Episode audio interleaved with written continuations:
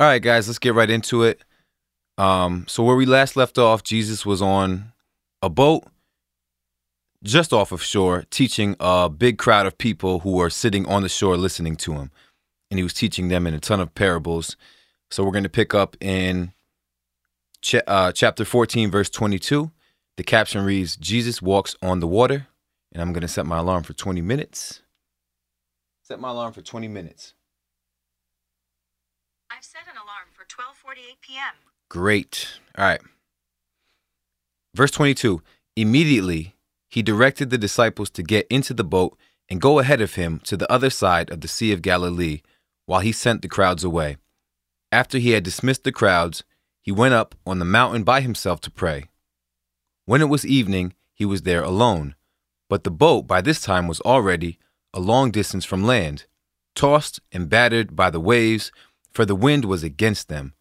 And in the fourth watch of the night, between 3 and 6 a.m., Jesus came to them walking on the sea. When the disciples saw him walking on the sea, they were terrified and said, It is a ghost. And they cried out in fear. But immediately he spoke to them, saying, Take courage, it is I. Do not be afraid. That's just a real quick word within itself. No matter the storms we're going through in, our life, Jesus can always say to us, Take courage, it is I. Do not be afraid. He is with us. Verse 28 Peter replied to him, Lord, if it is really you, command me to come to you on the water. He said, Come. So Peter got out of the boat and walked on the water and came toward Jesus. But when he but when he saw the effects of the wind, he was frightened and he began to sink, and he cried out, Lord, save me. Immediately Jesus extended his hand and caught him, saying, saying to him, O you of little faith, why did you doubt? And when they got into the boat, the wind ceased. Then those in the boat worshipped him with awe inspired reverence, saying, Truly, you are the Son of God. When they had crossed over the sea, they went ashore at they went ashore at Genne- Gennesaret. Gennesaret. And when the men of that place recognized him, him being Jesus, they sent word throughout all the surrounding district and brought to him all who were sick, and they begged him to let them merely touch the fringe of his robe, and all who touched it were perfectly restored. Chapter 15 Tradition and Commandment. Verse 1 Then some Pharisees and scribes from Jerusalem came to Jesus and said, Why do your disciples violate the tradition, religious laws, handed down by the Jewish elders? For your disciples do not ceremonially wash their hands before they eat. Mind you, this ceremonial washing was a process, like much more thorough rinsing than uh, than what we do. Um, but it was a tradition, it was ceremonial, and it wasn't wasn't uh, a heaven or hell matter. Like if you didn't wash your hands correctly this way, you know, you weren't you weren't um, you weren't upsetting God. This was just traditions of man. So they addressed, they confronted Jesus and his disciples because of this. He replied to them, Jesus, Why also do you violate the commandment of God for the sake of your for the sake of your tradition handed down by the elders? For God said through Moses, Honor your father and mother, and he who speaks evil of, or insults or treats improperly father or mother is to be put to death. But you say, if anyone says to his father or mother, Whatever money or recess, resource that I have that would help you is already dedicated and given to God. He is not to honor his father or his mother by helping them with their need. So by this you have invalidated the word of God, depriving it of force and authority and making it of no effect. For the sake of your tradition, handed down by the elders, mm, for the sake of your tradition handed down by the elders. You hypocrites, play actors, pretenders. Rightly did Isaiah prophesy of you when he said, This people honors me with their lips, but their heart is far away from me. But in vain do they worship me, for they teach as doctrines the precepts of men. So basically, within all that, Jesus confronts these religious leaders because they're worshiping their their own man-made traditions and condemning people for not following them, but yet they mess up the actual law of God and they they are not focused on the heart of God, the heart of the matter, and they're more concerned with their traditions and and their appearance before other people. They're being it's what it's what is what we call they're being self-righteous. Right within their own eyes rather than in the eyes of God Almighty. Verse 10 After Jesus called the crowd to him, he said, Listen and understand this. It is not what goes into the mouth of a man that defiles and dishonors him, but what comes out of the mouth, this defiles and dishonors him. So it's not what you eat that defiles you, it's what the words that you speak that come out of your heart that defile somebody. Verse 12 Then the disciples came and said to Jesus, Do you know that the Pharisees were offended when they heard you say this? He answered, Every plant which my heavenly Father did not plant will be torn up by the roots. Leave them alone. They are blind guides leading blind followers. And if a man, if a blind man leads a blind man, both will fall into a pit. This next caption is called The Heart of Man. Peter asked him, Explain this parable about what defiles a person to us. And he said, Are you still so dull and unable to put things together? Do you not understand that whatever goes into the mouth passes into the stomach and is eliminated? But whatever word comes out of the mouth comes from the heart. And this is what defiles and dishonors the man. For out of the heart come evil thoughts and plans, murders, adulteries, sexual immoralities, thefts, false testimonies, slanders, meaning verbal abuse, irreverent speech, blaspheming. These are the things which defile and dishonor the man. But eating with ceremonially unwashed hands does not defile the man. This next caption is called the Syrophoenician woman. Verse 21. After leaving there, Jesus withdrew to the district to the district of Tyre and Sidon. And a Canaanite woman from that district came out and began to cry out urgently, saying, Have mercy on me, O Lord, son of David, Messiah. My daughter is cruelly possessed by a demon. But he did not say a word in answer to her. And his disciples came and asked him repeatedly, Send her away because she keeps shouting out shouting out after us. He answered, Jesus, I was commissioned by God and sent only to the lost sheep of the house of Israel. But she came and began to kneel down before him, saying, Lord, help me. And he replied, It is not good, appropriate, fair, to take the children's bread and throw it to the pet dogs. So, so he's saying, the children being uh, the chosen ones, the people of Israel, and the pet dogs being the Greeks and and uh, people of other cultures. Um, so that's who he's calling this this woman. And he goes on to say, she said, "Yes, Lord, but even the pet dogs eat the crumbs that fall from their young master's table." Then Jesus answered her, "Woman, your faith your personal trust and confidence in my power is great.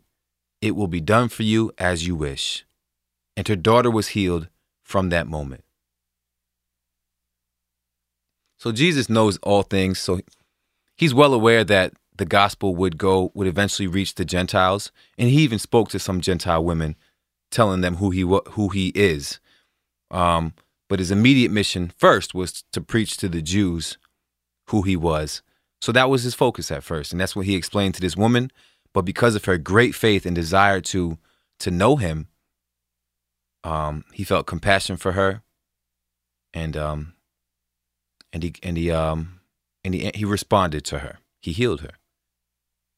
He healed her daughter. So healing crowds is the next caption. Jesus went on from there and passed along by the eastern shore of the Sea of Galilee. Then he went up on the hillside and was sitting there, and great crowds came to him, bringing with them the lame, crippled, blind, mute, and many others, and they put them down at his feet, and he healed them. So the crowd was amazed when they saw the mute speaking, the crippled restored, the lame walking, the blind seeing, and they praised and glorified the God of Israel. This next caption 4,000 fed. Verse 32. Then Jesus called his disciples to him and said, I feel compassion for the crowd, because they have been with me now three days and have nothing left to eat. And I do not want to send them away hungry, because they might faint from exhaustion on the way home. The disciples said to him, Where are we to get enough bread in this isolated place to feed such a large crowd? And Jesus asked them, How many loaves of bread do you have? They replied, Seven, and a few small fish. He directed the crowd to sit down on the ground. And he took the seven loaves and the fish, and when he had given thanks, he broke them and started giving them to the disciples, and the disciples gave them to the people. And they all ate and were satisfied. And they gathered up seven full baskets of the broken pieces that were left over. Verse 38 Among those who ate were 4,000 men, not counting women and children. So this is the second miracle. This is the second miracle where Jesus had fed thousands and thousands of people by blessing the little bit of food they had and multiplying it. All right, that's what that's what God did in Genesis. He blessed Adam and Eve. He said, "Be fruitful and multiply and subdue the earth. Have dominion over the earth." Jesus blessed the food and multiplied it. Verse 39 Then Jesus sent the crowds away, got into the boat, and went to the district of Magadan. Magadan. Chapter 16 Pharisees test Jesus. Now the Pharisees and Sadducees came up and testing Jesus to get something to use against him, they asked him to show them a sign from heaven which would support his divine authority. But he replied to them, when it is evening, you say, It will be fair weather, for the sky is red. And in the morning, it will be stormy today, for the sky is red and has a threatening look. You know how to interpret the appearance of the sky, but cannot interpret the signs of the times? An evil and morally unfaithful generation craves a miraculous sign, but no sign will be given to it, except the sign of the prophet Jonah. Then he left them and went away. All right, Jonah was in the belly of the whale for three days. Jesus is referring to himself being in the temple for three days and then coming out as well. The same way Jonah came out, Jesus came out. Verse 5 When the disciples reached the other side of the sea, they realized that they had forgotten to bring bread. Jesus said to them, Watch out and be on your guard against the leaven of the Pharisees and Sadducees. They began to discuss this among themselves, saying, he said that because we did not bring bread. But Jesus, aware of this, again, he read their thoughts, said, You men of little faith, why are you discussing among yourselves that you, that you have no bread?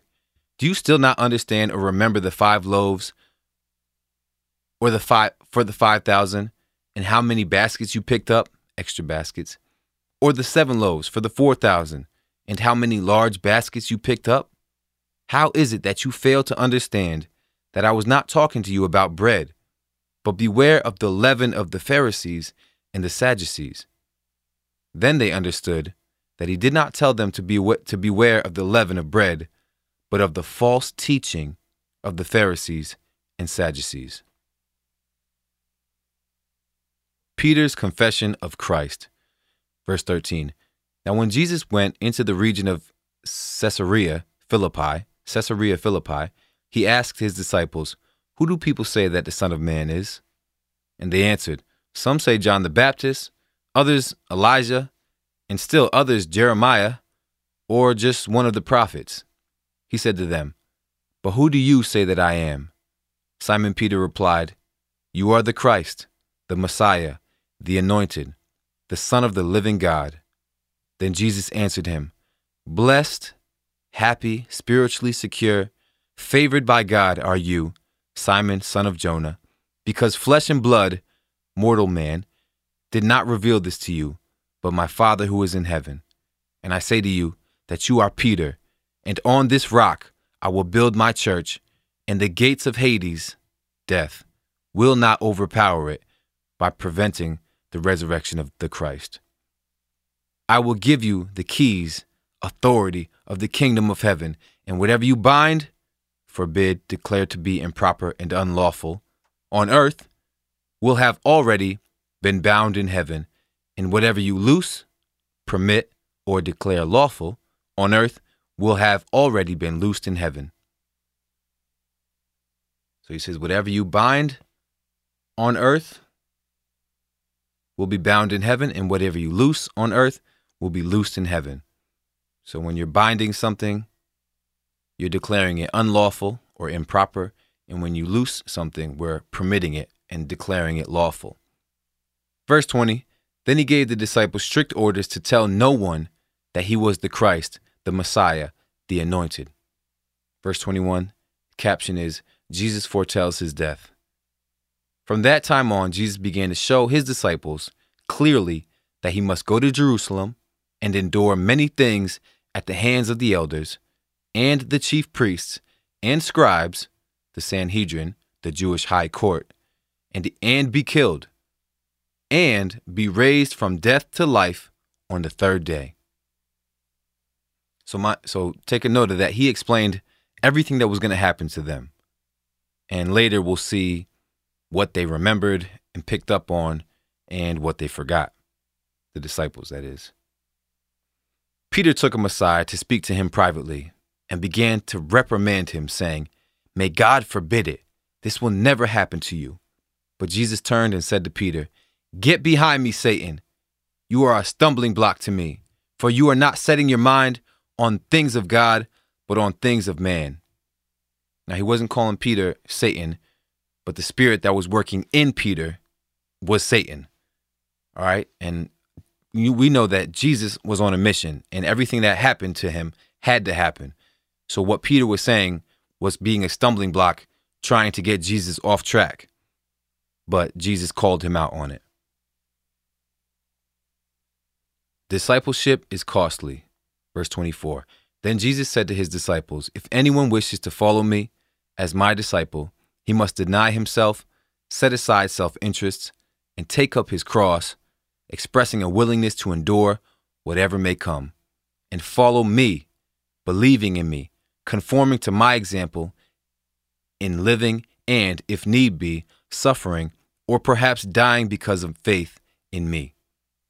For whoever wishes to save his life in this world will eventually lose it through death, but whoever loses his life in this world for my sake will find it, that is life with me for all eternity. For what will it profit a man if he gains the whole world, wealth, fame, success, but forfeits his soul? Or what will a man give in exchange for his soul? For the Son of Man is going to come in the glory and majesty of his Father with his angels, and then he will repay each one in accordance with what he has done. I assure you and most solemnly say to you, there are some of those standing here who will not taste death before they see the Son of Man coming in his kingdom. Let's stop right there. Um, so Jesus was talking about um, those who there's some of them standing with him who would not die before they see the glory. Um, now, most of his disciples were martyrs. They were killed for their faith in Jesus. Um, but Jesus, so before his second coming, his disciples were dead. But Jesus took Peter and John up on a mountain and was transfigured before them. All right. And he was standing there with Moses and Elijah. And God said, God the Father said, This is my beloved Son, talking about Jesus. Hear him. Meaning, he, God established the authority in Jesus, saying, no longer saying, the prophets, which Elijah represented, and the law, which Moses represented, has been fulfilled in Jesus Christ. All right, so the Old and the New Testament, the completion of that is Jesus Christ. So now we listen to Jesus. All right, Jesus has the authority. And um, so when John and Peter had saw this transfiguration of Jesus, they saw his glory. So that's the glory that um, Jesus just mentioned um, that some would see uh, before they tasted death. So that's what he was referring to. Those two had not died yet, but they seen the glory of God. All right, they seen Jesus in his glorified state. Father God, we just thank you for another day to read your word.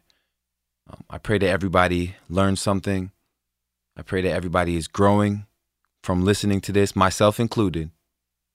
Um, I pray that we continue to desire your word, to hunger and thirst for righteousness.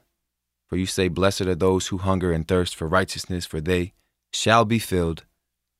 So may your word continue to fill us up and spiritually grow us day by day. Faith comes from hearing the word of God. May our faith increase as well, Lord. Help us to navigate through life. May we cling to you by, by any means, by all means, seeking you and your kingdom first, always putting you first, Lord. I pray that we all grow in our relationship with you and take our walk of faith a little more serious day by day. Thank you for this reading once again, Lord. Bless everybody as they go about their day. May they walk in peace and in wisdom, Lord, as you lead them. In Jesus' name, amen. Love y'all. God bless. Peace.